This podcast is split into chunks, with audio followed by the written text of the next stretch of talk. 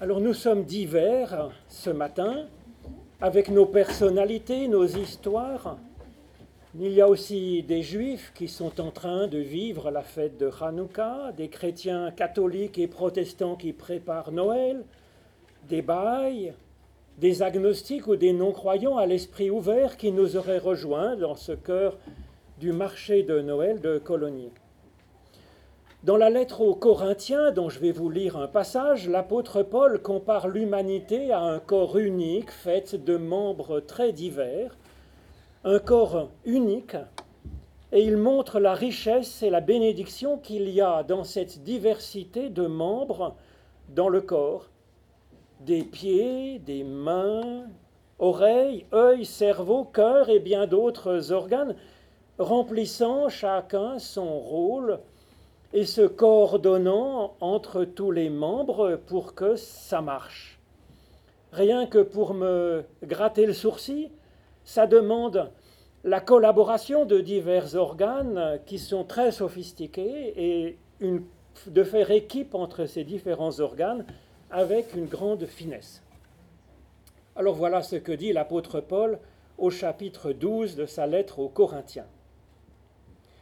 Prenons une comparaison, nous dit l'apôtre Paul, le corps est un, et il a pourtant de multiples membres, mais tous les membres du corps, malgré leur nombre, ne forment qu'un seul corps. Il en est du même du Christ. Car nous avons tous été plongés dans un seul esprit, en un seul corps, juifs ou grecs, esclaves ou personnes libres, et nous avons tous été abreuvés d'un seul et même esprit. Le corps, en effet, ne se compose pas d'un seul membre, mais de plusieurs. Si le pied disait Comme je ne suis pas une main, je ne fais pas partie du corps, est-ce que le pied cesserait pour autant de faire partie du corps? Si le corps entier était un œil, comment entendrait-on? Si tout était oreille, comment est-ce que nous sentirions les parfums? Mais Dieu a disposé dans le corps chacun des membres comme il a voulu. Si l'ensemble était un seul membre, où serait le corps? Mais il y a donc plusieurs membres et un seul corps. L'œil ne peut pas dire à la main Je n'ai pas besoin de toi, ni la tête ne peut pas dire aux pieds Je n'ai pas besoin de vous. Bien plus même les membres du corps qui paraissent les plus faibles sont les plus nécessaires, de sorte qu'il n'y ait pas de division dans le corps, mais que les membres aient souci les uns des autres. Si un membre souffre, tous les membres souffrent. Si un membre est glorifié, tous les membres partagent sa joie. Vous êtes, vous, le corps du Christ, et vous êtes ses membres, chacune, chacun, pour sa part.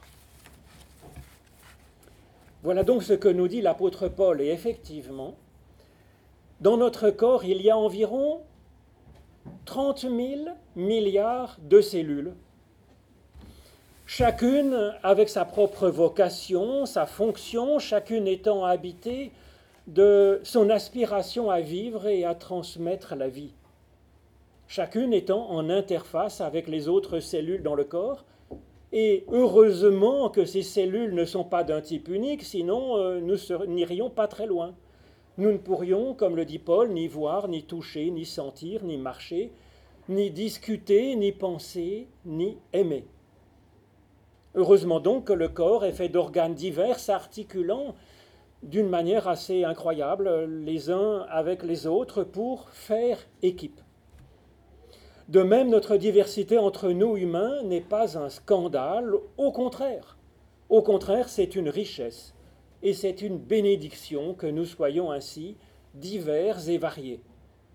Ou plutôt, notre diversité est faite pour être une richesse et une bénédiction, parce que ce n'est pas si évident que ça. C'est pas évident, par exemple, dans le couple, c'est pas évident dans la famille, c'est pas évident dans la cité, c'est pas évident dans notre monde, notre planète si petite où on est si proches les uns des autres. Et c'est pas facile non plus entre personnes de foi diverses et entre des personnes qui sont croyantes et des personnes qui ne le seraient pas. Alors qu'est-ce qui va faire que des personnes aussi diverses, aussi multiples, puissent former ensemble un corps, un corps qui à la fois tienne ensemble et qui permette aux différents membres d'exprimer leur génie propre au service euh, de tous.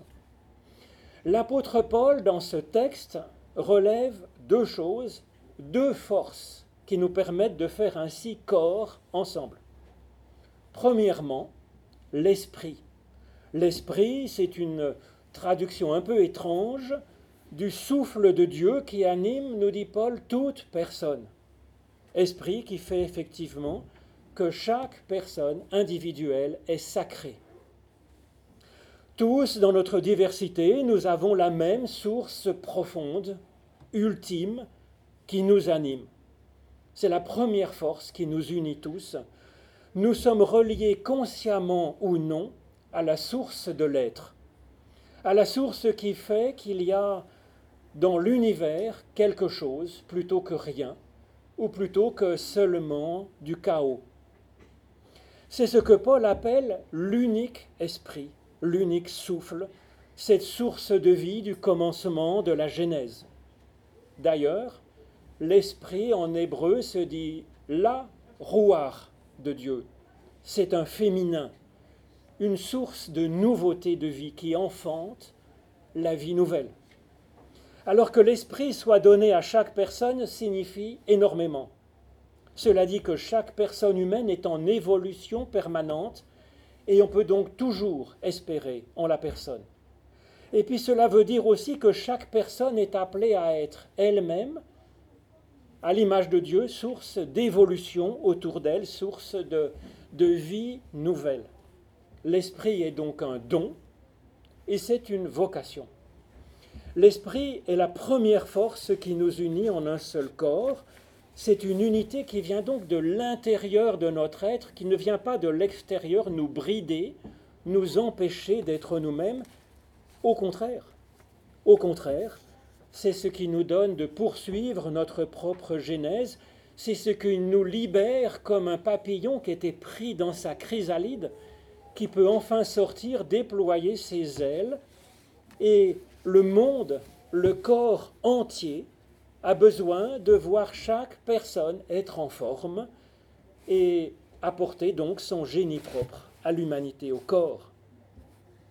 Donc cette unité des personnes dans un corps n'est pas une unité contrainte de l'extérieur, mais venant de l'intérieur. C'est une inspiration, c'est un élan. Et puis l'apôtre Paul relève une seconde grande force qui crée l'unité entre les membres du corps, si divers, si particuliers.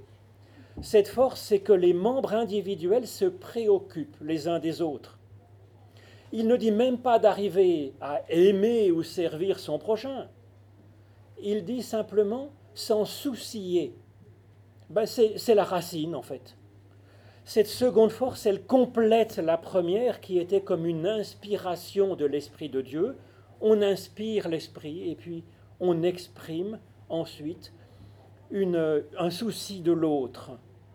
Se soucier de l'autre, de son aspiration à lui, à l'autre, ce dont il a besoin pour s'épanouir dans, dans ce monde, dans le corps entier.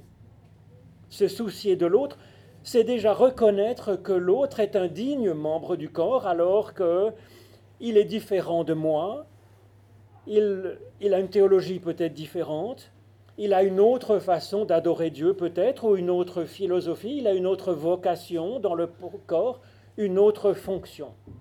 Nous voici donc dans ce corps, union vivante de membres si divers, unis par ces deux forces de l'esprit et du souci d'un autre ou de quelques autres.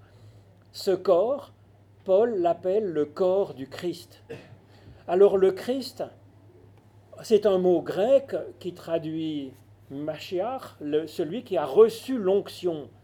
L'onction donc d'esprit ici, comme l'onction d'huile sainte, un ruissellement de bénédiction sur la personne particulière, et c'est vrai que nous avons reçu cette onction, tous humains que nous sommes.